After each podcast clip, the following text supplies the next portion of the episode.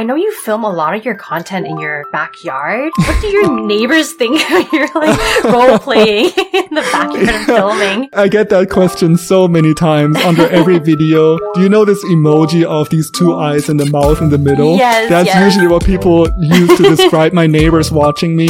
Hi everyone, I'd love to bring on a special guest, Christian from Germany. He is a TikToker with over one million followers under the handle name It's King Chris. He specializes in doing anime parodies while editing in special effects to the videos.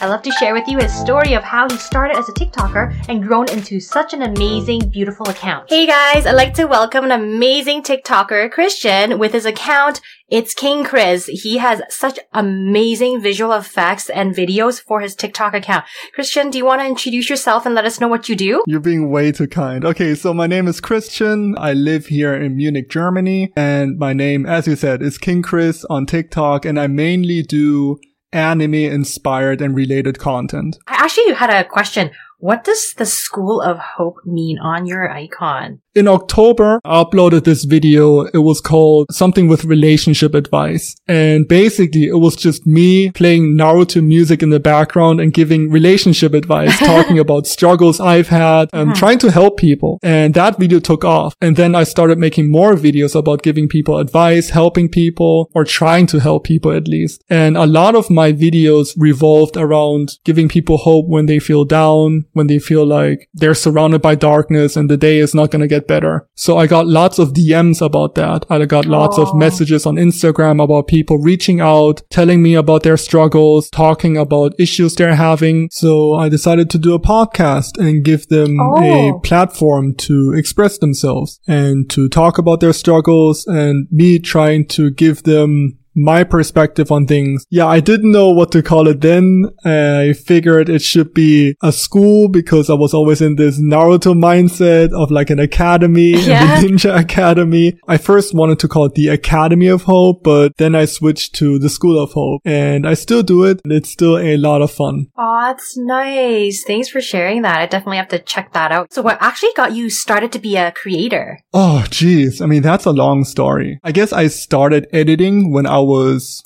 fourteen or fifteen, and I would spend days and weeks on doing like little short clips for my friends just to make them laugh. That was so much fun to me that I actually got into filmmaking. I studied directing and I got my degree. After finishing my degree, I felt like a little burnt out. I didn't feel my passion anymore for filmmaking. TikTok was the first time in years that I felt that joy again for making videos. I've stuck with it ever since. I guess here we are. What would you say would be like your biggest challenge as a TikTok creator then?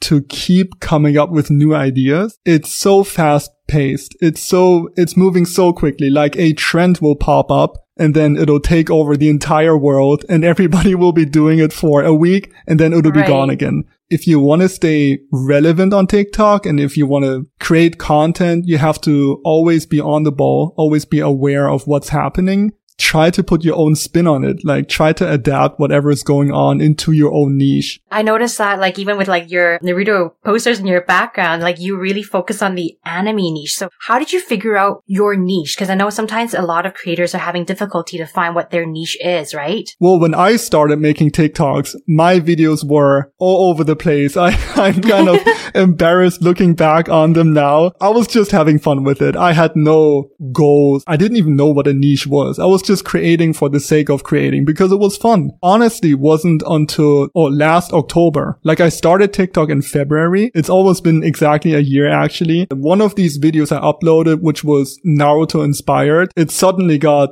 like a million views out of nowhere. And I thought, okay, well, that's odd. And I just stuck with it from that point on. I never looked back. I didn't plan on this. I never planned on, all right, this is my strategy. I'm going to start creating anime content. It just happened out of nowhere. My niche was kind of created for me, which is the case for many creators out there, I feel like. Very few already know exactly what they want to do. Most creators just go out there and do whatever they're passionate about, and then the niche kind of forms around their content. I guess it's a lot of trial and error, right? A lot of people are like, I don't know what my niche is. I can't start until I know my niche. niche, but you just got to keep pushing out content until yeah, definitely. it works and clicks off and takes off, right? A hundred percent right. Like when I look back, one of the main type of content I would do would be movie parodies. So I would oh, okay. just take whatever movie there was and I would put my own spin on it, recreate it. My views would be up and down because my videos were all over the place, but I didn't really care. I just had fun with it.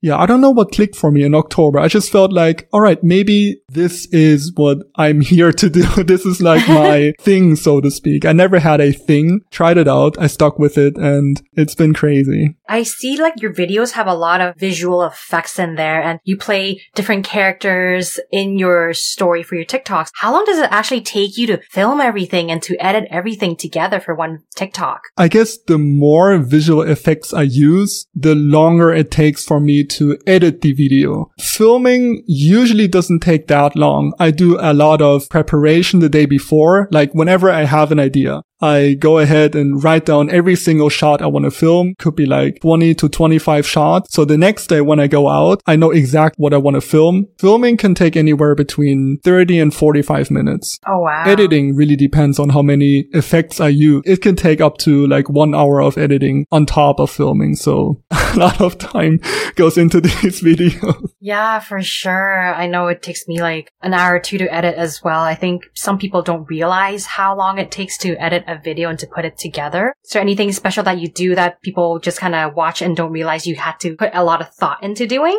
Well, actually, funnily enough, it's quite the opposite. I feel like oh. many people think what I'm doing is much more complicated than it actually is. Oh, okay. You know, I never went to school for editing. I never had someone teach me. All I'm doing is from YouTube tutorials. Everything I do can be really learned online. It doesn't take any special talent to do what I'm doing. Most of the things I do is done with very easy tricks. That's one thing actually I learned in film school. It's not about how it looks for you, like while you're doing it. It huh. just matters that it looks good on camera. Many things I do, like such as the special effect, they're usually just drag and drop in there. It's actually fairly easy what I'm doing. You do all the editing on your computer too, right? I do everything on my laptop, yeah. I use Adobe Premiere and After Effects to edit my videos. That those are just the programs I've used all the time. Yeah, I've created a kind of workflow that works for me where I don't spend too much time on a video. And I have learned the hard way that spending more time on a video does not necessarily mean that it's going to do better. It's just completely random. Do you ever feel under pressure then that you have to release at a certain time? Because it does take like one or two hours per video to edit, right? And you post yeah. daily? Mm-hmm. I post three times a day.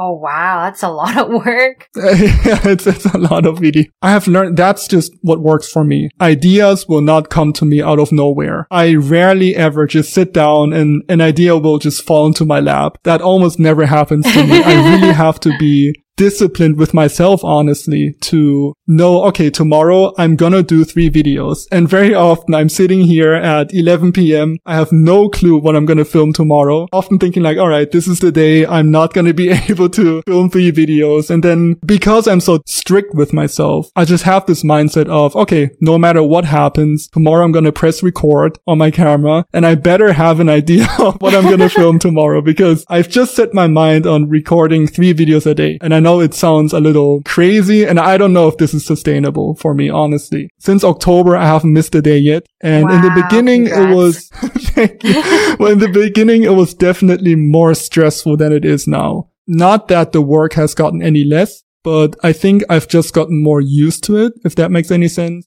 I'm kind of in the groove of making videos. Before, I was definitely stressing out more, right. I'm gonna be honest. So how do you foresee yourself in the future, like a couple months down the road? Do you think this is sustainable for yourself, or are you thinking of trying something different or changing up your workflow so that you can still push out the three videos but at a shorter amount of time? I've never been someone to really plan out my life or my goals. I think I'm just gonna keep doing what I'm doing right now and see where it takes me. Honestly, I never planned on making videos on TikTok in the first place. I got it more or less this as a joke. And then it was so much fun to me. I stuck with it. My life since October has changed a lot. So it's hard for me to predict what's going to happen in the future. So we'll just see. I guess I'm just going to stick with what I'm doing right now, what's working for me, see where life takes me. So happy that everything started taking off for you. I know you film a lot of your content in your backyard. What do your neighbors think when you're like role playing in the backyard and filming? I get that question so many times under every video. Do you know this emoji of these two eyes and the mouth in the middle? Yes, That's yes. usually what people use to describe my neighbors watching me. Actually, in the beginning, I did not think much of it. I wasn't even aware of my neighbors watching me. I don't know. Or I didn't know. Are they watching you?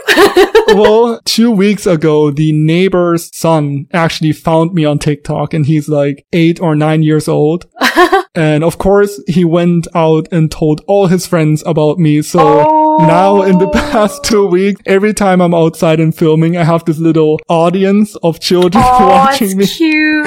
And then yelling random things and trying to be in the video. I don't mind. I'm really happy that they like my video. All I ever wanted to do is make people smile and entertain people. So Aww. I'm happy about it. That's so cute. You got all these kids looking up to you. Well, yeah, I appreciate that a lot. I don't know if I'm a role model. I don't think so, but I'm happy that they like my videos. Well, you're like a superhero to them, right? Because you add all the magic element to your videos. So I, I think, I mean, yeah, you are what they yeah. look up to. I guess so. I've never really thought about it, but that was actually the first time I've had any encounter of people recognizing me in any way.